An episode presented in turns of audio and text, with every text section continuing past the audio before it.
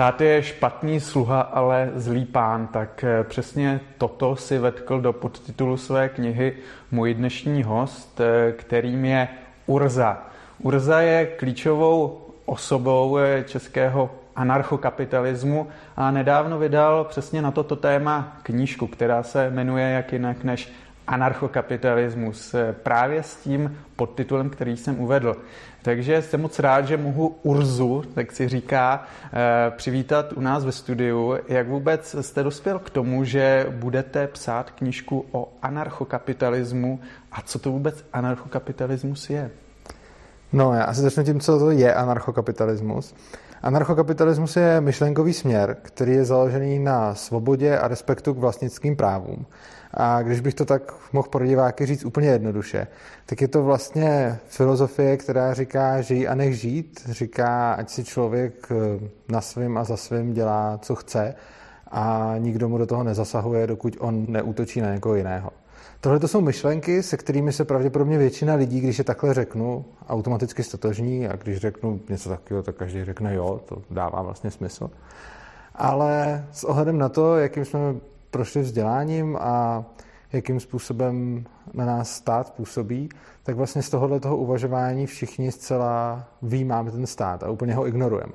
Což znamená, že stát je vlastně jediná entita, pro kterou většina lidí z tohoto pravidla dělá výjimku. Takže já si sice můžu dělat na svém a za svém, co chci, ale když ke mně přijde stát a začne mi do toho kafrat, nařizovat, násilí mě k něčemu nutit, nebo ode mě vybírat nějaké peníze pod hrozbou násilí, tak najednou si všichni řeknou, jo, to je v pořádku, protože tady najednou za své, eh, jako dělej si, co chceš a žij a nech žít neplatí, protože tady je ta hranice. A anarchokapitalisti vlastně říkají, ne, tady ta hranice nemá být a ani stát nemá mít nějakou takovouhle výjimku. Jak to, že si to lidé neuvědomují, že vlastně činí rozdíl to, co jim jinde nevadí, nebo to, co jim jinde vadí, naopak to jim v případě státu nevadí. Proč? Já si osobně myslím, že je to vlastně dáno určitým zvykem a je to dáno tím, jakým jsme prošli vzděláním. Konkrétně, eh, když se podíváme do minulosti, tak byla spousta věcí, hodně zlých věcí, které se vlastně v naší společnosti děly a nikomu nepřišly divné, protože v tehdejší době to tak prostě bylo a bylo to normální ku příkladu, já nevím, když se podíváme na otrokářství, tak prostě před pár stovkami let bylo úplně běžné, že lidi vlastnili jiné lidi, všem to přišlo úplně normální, protože v tom vyrostli, byli v tom vychování a všichni říkali, jo, to je v pohodě. A vlastně taky ti lidi by tehdy jako mluvili o těch stejných pravidlech. To je zajímavé, když třeba eh, vznikaly Spojené státy, tak tam se psala ta ústava o těch lidech a, a teď tam byly ty vznešené myšlenky a kolem toho běhali ty černoši, kteří tam sloužili a nikomu to nepřišlo divný v té době, protože bylo přece úplně jasný, že na ně se to nevztahuje. A je to prostě tak, že my máme nějaké pravidla, nějakou etiku, nějakou morálku, kterou obecně aplikujeme, ale v momentě, kdy přijde nějaká indoktrinace, nějaká propaganda, která je velice silná a působí na nás už od malička, tak začneme z těch obecných pravidel dělat výjimku a kdykoliv někdo tu výjimku spochybní, tak nám přijde, no to je přece jasný, že je to něco jiného. Ale nemáme to úplně dobře logicky zdůvodněno, spíš ty důvody nacházíme potom ex post. Jo. No a to mě právě zajímá, už jsem se na to ptal, jak vy tedy jste si našel cestu k anarchokapitalismu, jak vy jste unikl eh, ze spárů této indoktrinace? No, já jsem si našel cestu k anarchokapitalismu tak, že jsem byl úplně stejně indoktrinován jako, jako všichni ostatní a úplně stejně jsem věřil tomu, že stát potřebujeme, protože ho prostě potřebujeme a bez něj by to nešlo, protože všude jsou státy a tak dále. A časem jsem, vlastně já jsem měl dva spolužáky, s těma jsem se znal už dávno a oni se potom nějakým způsobem dostali k anarchokapitalismu a začali mě o tom říkat. To bylo na Matfizu nebo už eh, předtím? Ne, to byli moji spolužáci z Gimplu, ale oni mi, potom, když už jsme na Gimplu nebyli, tak oni se dostali eh, k anarchokapitalismu a protože jsme se dál výdali, tak mi, tak mi o tom povídali. A já jsem říkal, to je přece úplná kravina, jako když stát potřebujeme. A strašně moc jsem se s nimi o tom dohadoval a oponoval jsem jim a strašně dlouhou dobu jsme o tom vedli prostě diskuze, psali jsme si maily a diskutovali jsme osobně a oni vlastně mi to prezentovali, já jsem říkal, no to, to je kravina, prostě stát potřebujeme. No a začal jsem si o tom tím víc číst a podobně, protože mě to vlastně strašně štvalo a vadilo mi to, tak jsem si čet různý zdroje k tomu, abych jim to vyvracel. A jak jsem to studoval víc a víc, tak zaprvé teda musím říct, že v mnoha ohledech to začalo dávat smysl celkem hned po přečtení. Jo. Že třeba jsou nějaké služby, o kterých věříme, že státy prostě musí zajišťovat. Já nevím, když se podíváme na hasiče, jenže pak zjistíte, že už i dneska eh, jsou na světě místa, kde jsou prostě zajišťovány volným trhem. Přitom jako je kde to v podstatě třeba? šok. Kde třeba? Tak třeba i v Dánsku máme jako, eh, jako soukromá firma, nějaká Flax se jmenuje, nebo jak tak, zajišťuje eh, asi, já nevím, většinu toho, většinu toho trhu, ale pak máte prostě třeba nějaký třeba města v Indii a další, kde prostě mm, to funguje jako úplně i, i volnotržně, prostě zcela. A teď si řeknete jako, OK, tak, tak v tomhle tom teda ten stát potřeba není a tak spládáte dál a dál. A jak procházíte každý ten další a další obor, tak vlastně zjistíte, že buď historicky nebo v současnosti existuje někde systém, kde to funguje i bez státu. No a potom jsem se dostal k asi tomu nejzásadnějšímu tématu, a to je bezpečnost a právo. A tam jsem si říkal, no tam už stát jako rozhodně teda potřebujeme. A tam jsem si o tom teda nastudoval a došel jsem k tomu, že tam stát fakt potřebujeme a začal jsem o tom psát článek, kterým jsem to chtěl vyvrátit a vlastně vyvrátit anarchokapitalismus skrze to právo. A ten článek jsem psal strašně dlouho, asi půl roku a byl jsem fakt důsledný a dohledával jsem si všechno možný a nakonec mi z toho článku vlastně vyšel opak a v podstatě z článku, který jsem psal proto, abych vyvrátil anarchokapitalismus, po půl roce vyšla obhajoba policentrického práva místo centralizovaného a v ten moment pravděpodobně jsem se stal anarchokapitalistou, i když nevím, jestli jsem si to takhle přímo řekl, ale když se takhle zpětně dívám, tak myslím, že to byl u mě asi tak ten moment. Kdo bude stavět, když bude opravdu anarchokapitalistické zřízení, třeba jaderné elektrárny nebo velká vodní díla? Protože častým argumentem těch obhájců státu je to, že existují třeba velké investiční projekty, které soukromý subjekt by nikdy nebyl z toho financovat, protože prostě nemá tak dlouhý horizont, protože ta návratnost u těchto velkých staveb je opravdu třeba i desetiletí dlouhá. Kdo, když ne stát, který nejedná se svými penězi, je tedy bude mm, jak se realizovat? Budou vůbec realizovány čistě právě soukromým sektorem? Tak my i v, na současném světě máme velké finanční a jako zásadní investiční skupiny, které jsou svojí velikostí eh, srovnatelné a, a určitě větší než mnohé státy. Že? Takže to, to je jako první věc. Takže když Česká republika zvládne postavit vodní dílo nebo elektrárnu, tak jsou tady rozhodně soukromé firmy, které jsou ekonomicky silnější než Česká republika, což v podstatě samo o sobě by mohlo stačit jako odpověď. A druhá věc je, že samozřejmě není to tak, že jeden podnikatel, který začne v garáži, nebo možná v té garáži začne, ale jeden podnikatel, který má svoji malou firmu, tak pochopitelně nepůjde postavit přehradu. Na druhou stranu, eh, když máte investiční fond, který zajišťuje důchody pro spoustu lidí, které by samozřejmě v anarchokapitalismu si lidé taky museli zajišťovat tímhle tím způsobem sami, že vlastně teď, teď je to něco, že stát jim vezme ty peníze, jo, vezme jim dvě třetiny z toho, co vydělají a pak jim za to šetří na důchod, nebo donutí jiný lidi, aby jim platili ten důchod, no tak ty lidi by jim ty peníze zůstaly, a oni by se je třeba dali do nějakého investičního fondu. No a tenhle ten investiční fond potřebuje do něčeho investovat a ten by samozřejmě musel investovat do těch hodně dlouhodobých investic. Takže přesně na ty desetiletí, protože takový fond asi nebude úplně spekulovat na něco, co teď vyletí a, a, a pak, pak to spadne. Lidé také se hodně obávají jenom částečné privatizace, třeba zdravotnictví, nebo dokonce privatizace vytěn částečné eh, penzijního systému. Vzpomeňme na ty velké debaty, eh, které vyvolaly třeba jen 30 korunové poplatky u lékaře, nebo reforma eh, penzijního systému, byť určitě špatně komunikovaná. Toto tedy všechno by uměl podle vás lépe zajistit soukromý subjekt. Víte, já ty lidi chápu a vlastně s nima souhlasím. Já, když stát začne něco privatizovat, tak jak se to dělá dneska, tak já se toho taky bojím. Protože je strašně důležitý rozlišovat mezi tím, jestli je něco soukromí, anebo jestli je to volnotržní.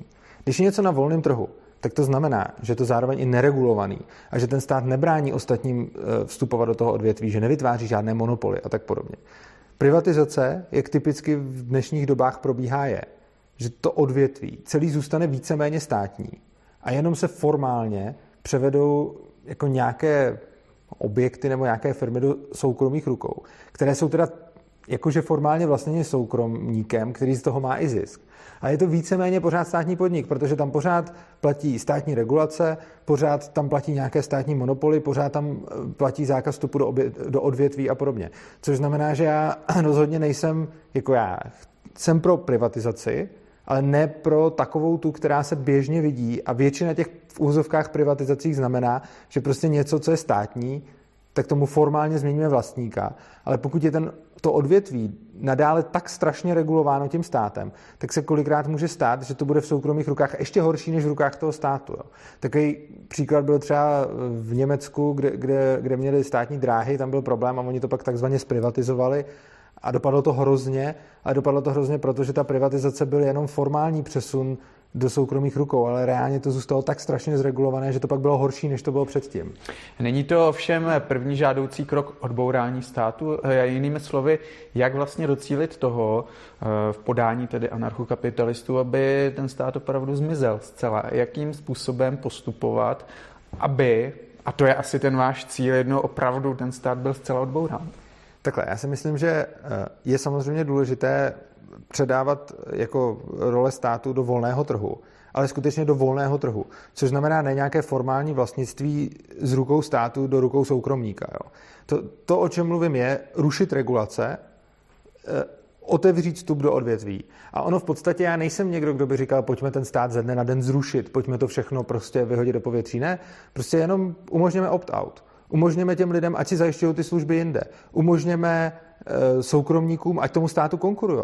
Já věřím tomu, že on na volném trhu ten stát by sám zaniknul. On vlastně se drží jenom proto, že od těch lidí násilím vymáhá peníze a že vlastně blokuje ostatním subjektům vstup do toho odvětví. Ale prostě ono by bohatě stačilo nechat lidi, ať podnikají, nechat lidi, ať státu konkurují i v těch klíčových odvětvích a oni si lidi potom sami vyberou, jestli chtějí za to platit státu nebo trhu. Takže nechme lidem možnost, ať se vyvážou v těch odvětvích ze, ze státního systému, ať, ať prostě na ně neplatí eh, ty státní regulace a nechme podnikatele, ať uspokojují jejich potřeby.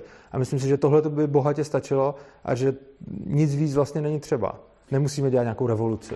Pokud by tedy v tomto procesu, který by asi zabral nějaký čas, možná i desítky let, nějaký střed, řekněme, ještě toho skomírajícího státu a e, těch lidí zcela nezávislých na státu, pakli, že by v něm tedy zvítězil zcela ten e, nestátní sektor, nebo ti podnikatele a tak dále, e, neměli bychom vůbec prezidenty, vlády, e, státní úředníky, armády, všechno by bylo zajišťováno jaksi soukromně, je to tak? Ano, přesně tak. Já si myslím, že jako v momentě, kdy je nějaká funkce nebo nějaká, nějaká věc, kterou ty lidi chtějí, tak když ji dost chtějí, tak si za ní zaplatí.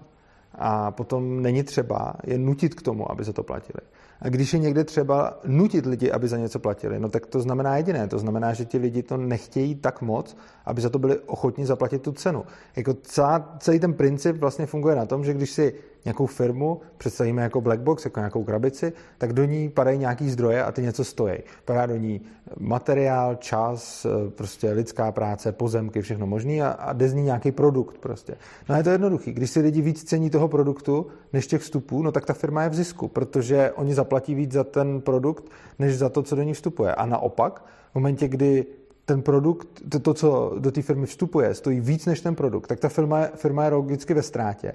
Ale takovou bychom neměli dotovat. A to je vlastně i případ víceméně celého toho státu. On vlastně je vlastně on musí vymáhat násilím od lidí ty peníze, protože mu je nedají dobrovolně za ty služby, které poskytuje. Ale vlastně řešením je, že na trhu firmy musí poskytovat tak dobré služby, aby lidi za ně byli ochotni platit dobrovolně. No a státy prostě nemusí poskytovat, protože si ty peníze vezme vždycky. Mně je jasné, že když jsem zdravý, tak mohu poskytovat služby, protože mi v tom nic nebrání. Co když se narodím s nějakým postižením? Co když nejsem zdravý? E, socialisté často říkají, že stát je také solidarita.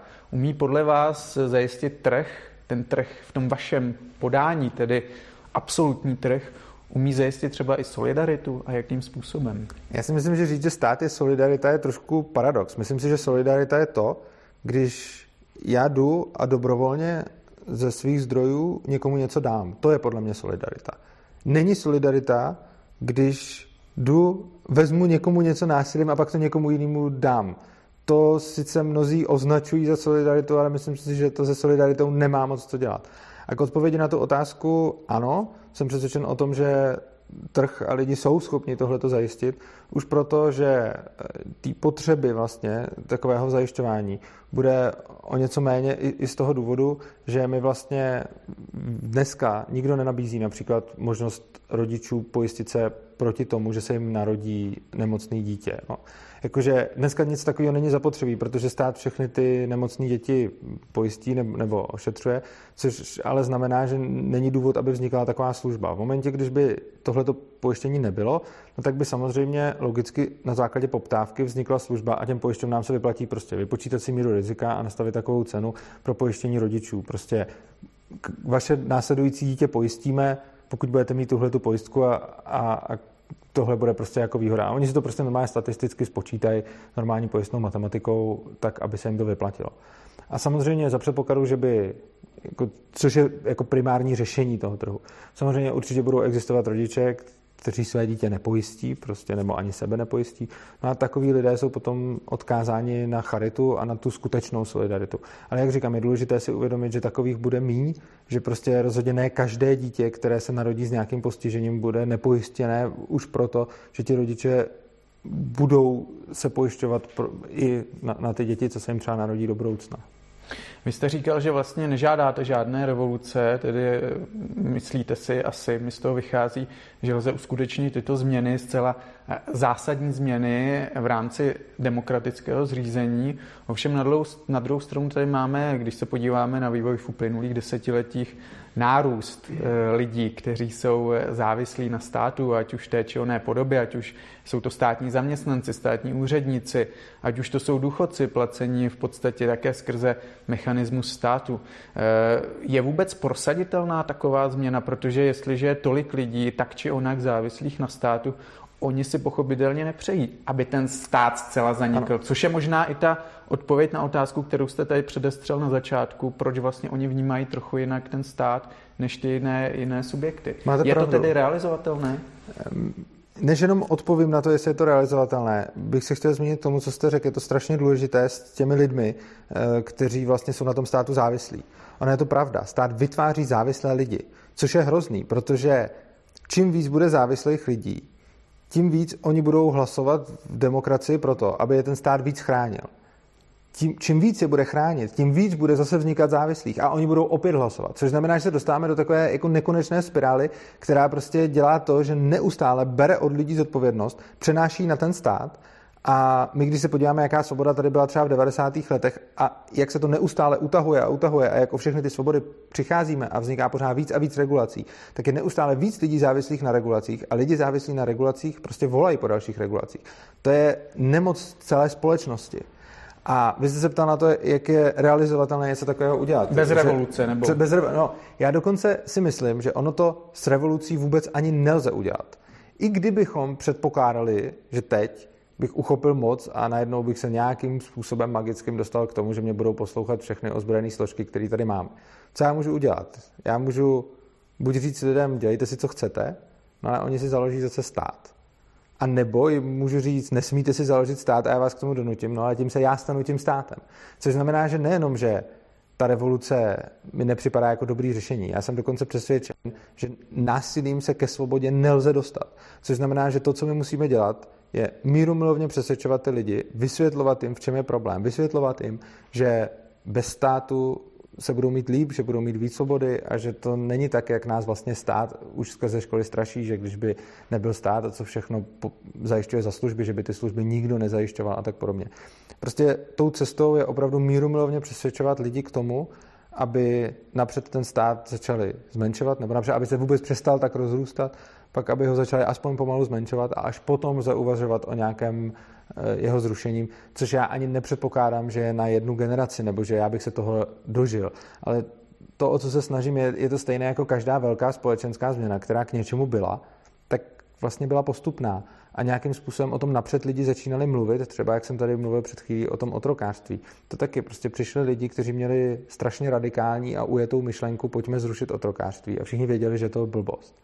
A napřed muselo být několik lidí, kteří o tom mluvili a furt dokola říkali, pojďme zrušit to otrokářství, je to hrozný. A museli jim všichni furt říkat, to jste se úplně zbláznili, to nedává smysl, všichni vždycky měli otrokářství, tak, tak buďte stichá, prostě nevymýšlejte kraviny. No a tím, že ta myšlenka se šířila tou společností, tak po nějaký době se v různých státech potom v průběhu nějakého času to otrokářství začalo rušit.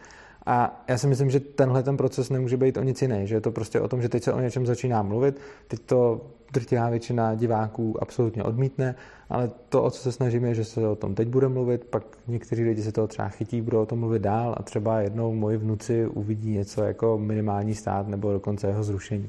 A nemyslím si, že je to realizovatelný nějakým způsobem hned, ale přesto si myslím, že je to strašně důležitý, protože když s tím nikdo nezačne a nebude o tom mluvit, tak se to nikdy nestane. Eh, vy jste vydal zmíněnou knížku o anarchokapitalismu, takže i díky vám se nyní i v mainstreamových médiích u nás hovoří o tomto tématu, eh, které bylo v podstatě tabu dlouhou dobu, ne-li, ne pořád. Eh, nicméně pozorujete třeba v zahraničí nebo globálně nárůst třeba hnutí anarchokapitalistických, dále se o nich takto hovořit? Naplňuje vás ten vývoj optimismem v tomto smyslu? Ono hrozně záleží země od země, jo, protože je to prostě o tom, co, co ti lidi dělají. Například v České republice máme jedno z nejsilnějších libertariánských a anarchokapitalistických hnutí na světě. Ještě jsou nějaké další země, kde, kde mají taky jako to silný, ale je to vlastně proto, že už deset nebo víc let to s nějakýma lidma tady budujeme a snažíme se to dostávat k lidem a dáváme do toho vlastně všechen náš čas, víceméně tím žijeme. A výsledkem toho je, že se k tomu dostávají nějací lidé, že si o tom třeba něco přečtou, že to přesvědčí a teď dokonce po deseti letech se to podařilo dostat do médií, což znamená, že české libertariánské hnutí je vlastně jedno z nejsilnějších. No, světě, libertariánství je anarchokapitalismus, dá se mezi to položit rovnítko? Nedá, ale takhle.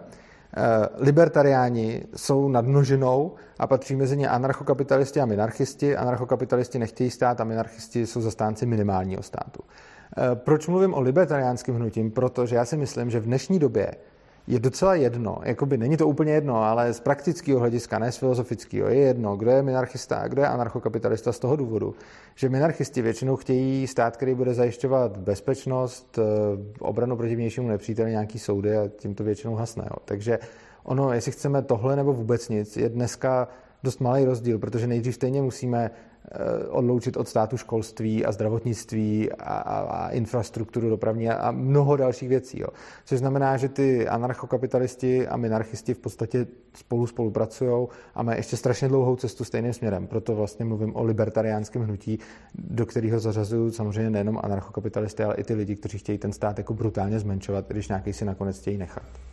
My jsme se bavili vlastně o trokářství, o tom, že se ta společenská zřízení nějakým způsobem vyvíjejí. Myslíte si, že třeba ten anarchokapitalismus je tím zřízením, dále se vůbec hovořit o zřízení v tomto případě, které bude opravdu dominovat, řekněme, v horizontu 500 let, nebo i třeba dříve? Je, je to ta přirozená linie, kam to dospěje poté tedy po tom feudalismu, eh, kapitalismu, socialismu a tak dále? Nebo... Já v to doufám, já samozřejmě nemůžu vidět do budoucnosti, ale věřím tomu, že lidstvo dělalo ve své historii spoustu omylů.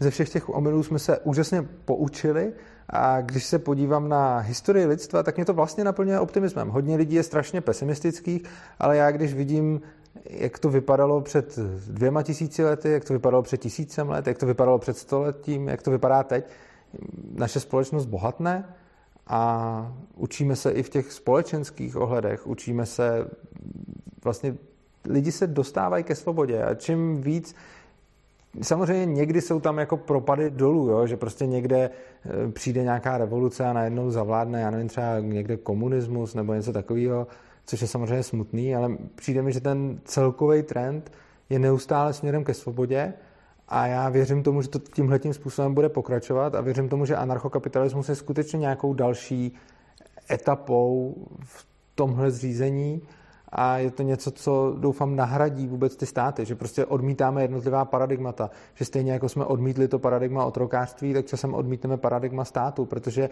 ono je to ostatně všechno, je to vždycky to, že je to založené na tom, že někdo někoho k něčemu násilím nutí. Jo? A to i, kdy, i ti lidi, kteří stát zastávají, tak když se nad tím jako logicky zamyslí, tak třeba řeknou, ono to jinak nejde, no dobře, ale stejně pokud nejsou jako úplně emocionálně v tom zaseklí, tak musí uznat, že ten stát skutečně funguje jako násilně, protože když nezaplatíte daně, no tak vám je prostě násilím seberou a když se budete bránit, tak vás prostě násilím zavřou nebo zabijou. Jo. Čili ten stát skutečně je založen na násilí, jakákoliv represe, jakýkoliv zákon by bez násilného postihu neměl vůbec žádný smysl, protože tím by se to stalo najednou jenom doporučením. A je to prostě násilí pácháno vůči lidem, kteří se ničím neprovinili. I vůči takovým samozřejmě, i vůči zločincům, ale i vůči lidem, kteří se neprovinili. A podobně jako s tím otrokářstvím, tam to bylo taky to stálo na násilí a všichni věděli, že to jinak nejde.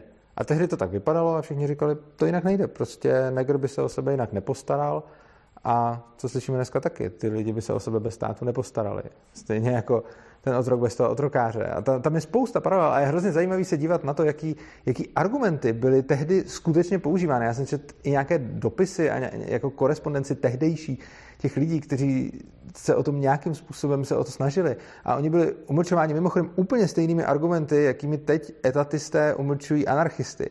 Že říkají, podívejte se všude po světě, všude bylo otrokářství, tak proč to najednou měnit? Je jasný, že evoluce k tomu dospěla, tak je to ten nejlepší systém. To dneska říkají taky. Podívejte se všude po světě, všude jsou státy, tak proč to měnit? Jo? A myslím si, že ten vývoj pořád pokračuje a že tohle to bude pravděpodobně nějaká další etapa.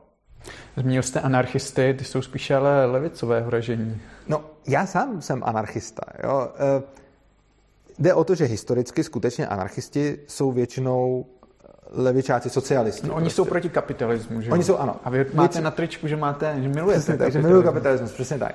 Ale e, je to tak, že anarchie je strašně starý směr. Je to směr, který pravděpodobně je tak starý jako první vláda. A První zmínka o něm je, první zmínka o anarchismu je stará 600 let před naším letopočtem. Lao Tse o tom něco, něco napsal. A následně se objevuje ve všech lidských dějinách a je fakt, že třeba v nějakém 19. století nebo pak i ve 20. na začátku byli anarchisti socialisté, čili je to historicky spojeno se socialismem. Na druhou stranu on není moc žádný logický důvod to takhle spojovat. Ono to prostě jenom proto, že ti slavní anarchisti byli zároveň socialisti, to neznamená, že anarchismus je socialistický směr. On potom ve 20. století přišel Mary Newton Rosbart, což je, řekněme, duchovní otec anarchokapitalismu, který si všiml jedné věci, a to, že když do úplného důsledku dotáhne anarchoindividualismus, což je směr z 19. století, který vlastně řeší spíš tu morální stránku věci a to, že člověka nemá nikdo nutit, když nikomu nic nedělá, nikdo na něj nemá útočit a tak podobně, tak když tohle dovede do úplného důsledku, no tak logicky odmítá stát.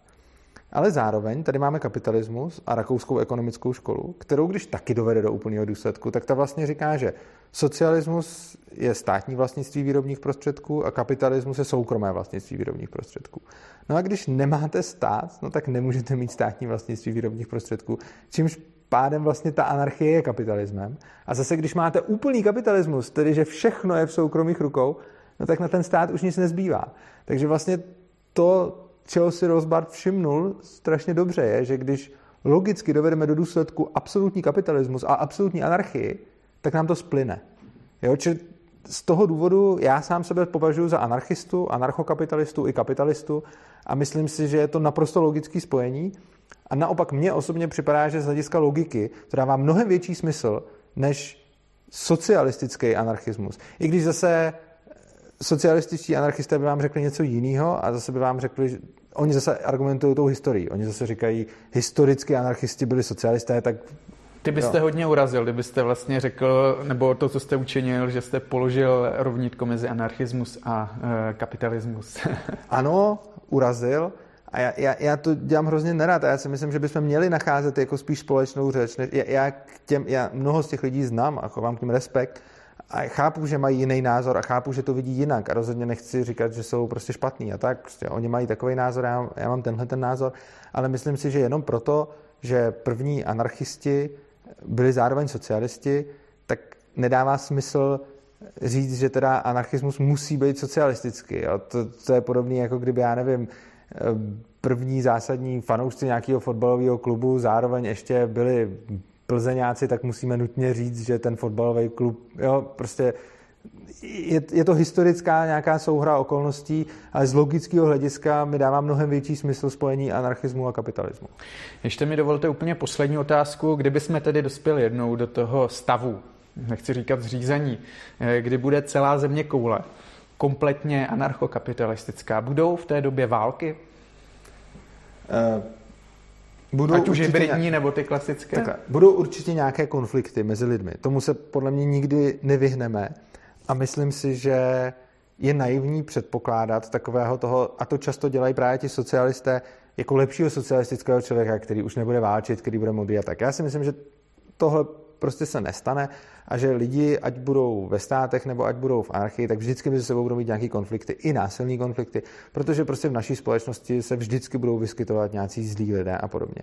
Na druhou stranu je tady jeden obrovský rozdíl v těch megakonfliktech. Válka je drahá.